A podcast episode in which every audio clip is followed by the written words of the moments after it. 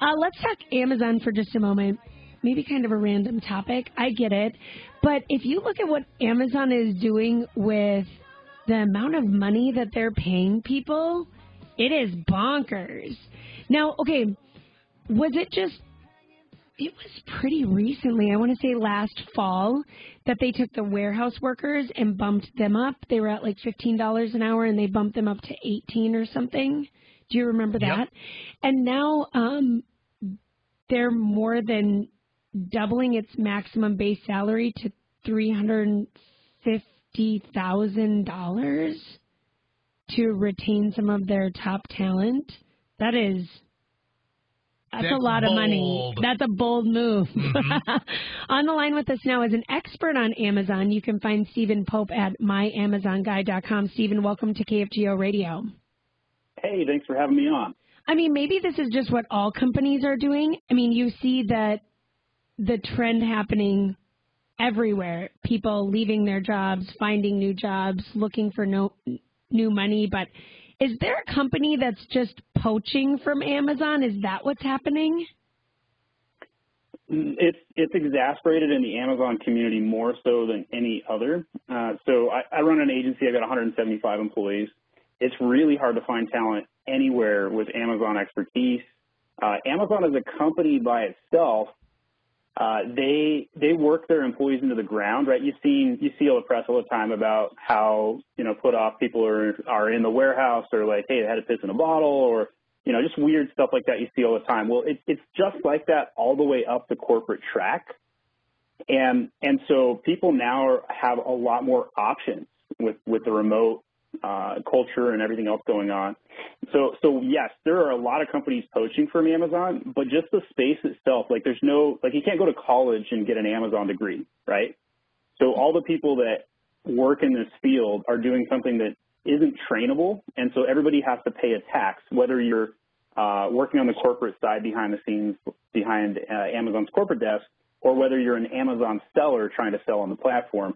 You have to pay your tax and so there's just a lot of competing uh, workforce right now. One of the really big things that also happened is there's these things called Amazon aggregators. $13 billion in venture capital entered the space just in the last couple of years. Like big, big companies like Thrasio, a couple of billion there, uh, Heyday, Boosted, many, many others. And they are poaching Amazon executives left and right. So there is somebody that is poaching, but I wouldn't say that's like the primary reason Amazon's drawing up the uh, the salary. I, I would just say it's a contributing factor. So if you are applying for a job somewhere else, having an Amazon management position on there is good as gold because it's like speaking a language uh, that suddenly the entire world is using. That is correct. However, I wouldn't necessarily say that they're more skilled labor. It's perceived, not necessarily factual. So, um, but but those like those Amazon aggregators, for example, are picking up the talent at Amazon because it's an easy thing to spin to their investors. And, and what these Amazon aggregators are is a conglomerate of brand buying power. So they go around and they buy Amazon sellers' brands. We're talking 30, 40, 50 brands at a time. These are Amazon born brands, so they're not, they don't exist in the retail space. They're like only Amazon selling brands. So if you, you know, if you look up items you, you buy on Amazon today, most of those items are produced from mom and pop sellers that have their own Amazon brand, et cetera. And, and so since there's not a lot of good places to put money right now, uh, they, they realized that the space was super undervalued. And so they, they, they came in and started, um, building out this empire and buying up all these brands. And, and as a result, what, what, what happens? So more money enters the space. They're creating a bunch of jobs. It puts pressure on uh, the amount of jobs and experts that are available. Uh, so, so crazy fun factoid, 15% of my payroll are interns. And we're hiring interns like crazy because there's just no place to pick up people that have the Amazon experience. Hmm. Is, are they just too big? I, I don't think Amazon's too big. No, uh, they there's nobody that can compete with Amazon anytime soon, right? So they they have a really proven model. They they were first to market with vertical control with warehousing, two day prime. and then it was one day prime, and, and if one day wasn't fast enough, now it's two hours, right? Like so, mm-hmm. like you can get anything you want super fast in most of the metro areas. Uh, so I don't think Amazon is too big per se. I think that there's the, the talent pool at Amazon is just well ahead of the curve and they're highly in demand. And so Amazon had to, to make a lot of changes uh, in the last year to try and retain talent. And most of those changes are insufficient, which is why they're so big, right? Going from, you know, a base salary of like $160,000 maximum to 350,000. And in addition to that, there's all kinds of bonus packages that they were paying out on top of that. Uh, so it's a very competitive labor market. Uh, and, and Amazon um, works their employees very, very harshly and hard. And so these employees now have a lot of other options. Most of the workforce is now saying, hey, you can be remote permanently. Uh, and so why why go go to you know commute an hour into work and and bust you know do everything you can as, as harshly as the environment is? Why not go look for somewhere else where you get a little little bit more uh, compensation and a little bit more satisfaction without having to work as hard? Stephen Pope is with us, an expert on Amazon, myamazonguy.com. Okay, Stephen, let me ask you this. So at the beginning of this conversation, you said, well, they don't have a degree in Amazon. Do you think that's something we will see? I mean, will academia like catch up and start offering a class, maybe not directly on Amazon, but in online commerce to try and get this, uh, you know, to get their taste for it? We, we've seen a few e-commerce degrees pop up in a few colleges here and there. Um, even those programs are insufficient because because here's the bottom line question: Who's going to teach it? there, th these skills that are required, like like nobody understands how complicated loading a catalog to Amazon is to merchandise the products. It is immensely complicated, and and so now you've got uh, and there's a lot of like economic exasperation of of the um, competition of the landscape. So if you're an Amazon seller, you have to compete against the Chinese who are going direct to consumer for the first time. You have to compete against these Amazon aggregators that are increasing the competition. So they come and swoop in, buy the brands, and then make them better and spend more money on, on advertising. Like advertising costs went up 35% last year on the Amazon platform. And then Amazon's making it harder for everybody because they're entering the maturity phase as a platform. So like the barrier to entry has gone up. And so a lot of uh, a lot of all these factors make it very very complex, which is which is why we're seeing so many changes.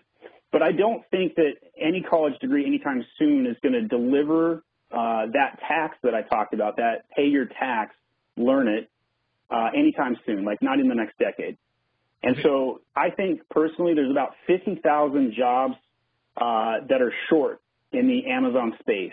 We're talking Amazon corporate, Amazon sellers, all of it combined more than 50,000 jobs need to be filled. And, and so we're going to have to pull them in from other sectors because there's just no way to find the talent right now. And I mean, clearly Amazon has decided we're going to put our money where our jobs are. They're increasing this base salary. Do you think it's just money, or do you think that there is a perceived view of working at Amazon? I mean, like you said, they they work you to the bone, they work you to death. Uh, I, I know right now I wouldn't be applying for an Amazon job anytime soon. Uh, do you think that money is the only thing that's going to get people in there, or do you think that there are higher uh, there are higher goals? I'm going to put my time in at Amazon, and then I plan on moving after three years. So, so Amazon got rid of its pay to quit program. Every year they would fire 10% of their staff, and you could even, you know, volunteer for that, and they would pay you out. And they got rid of that program too there's there's so much shortage for talent in the space, uh, and and in terms of, of money, that is like the number one string that they have to pull, right?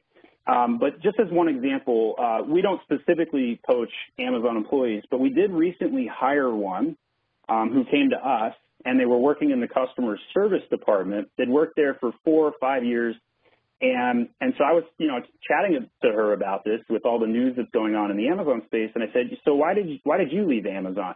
And and she said, it's it is just such a toxic culture with so much expected of you. But the reason that people stay is the compensation packages are just out of this world, right? They have uh, amazing health benefits, fully covered for your family. They have high pay, but in return, you might have to put in 60 or 70 hours in the week uh, and do a lot in return for that. Hmm.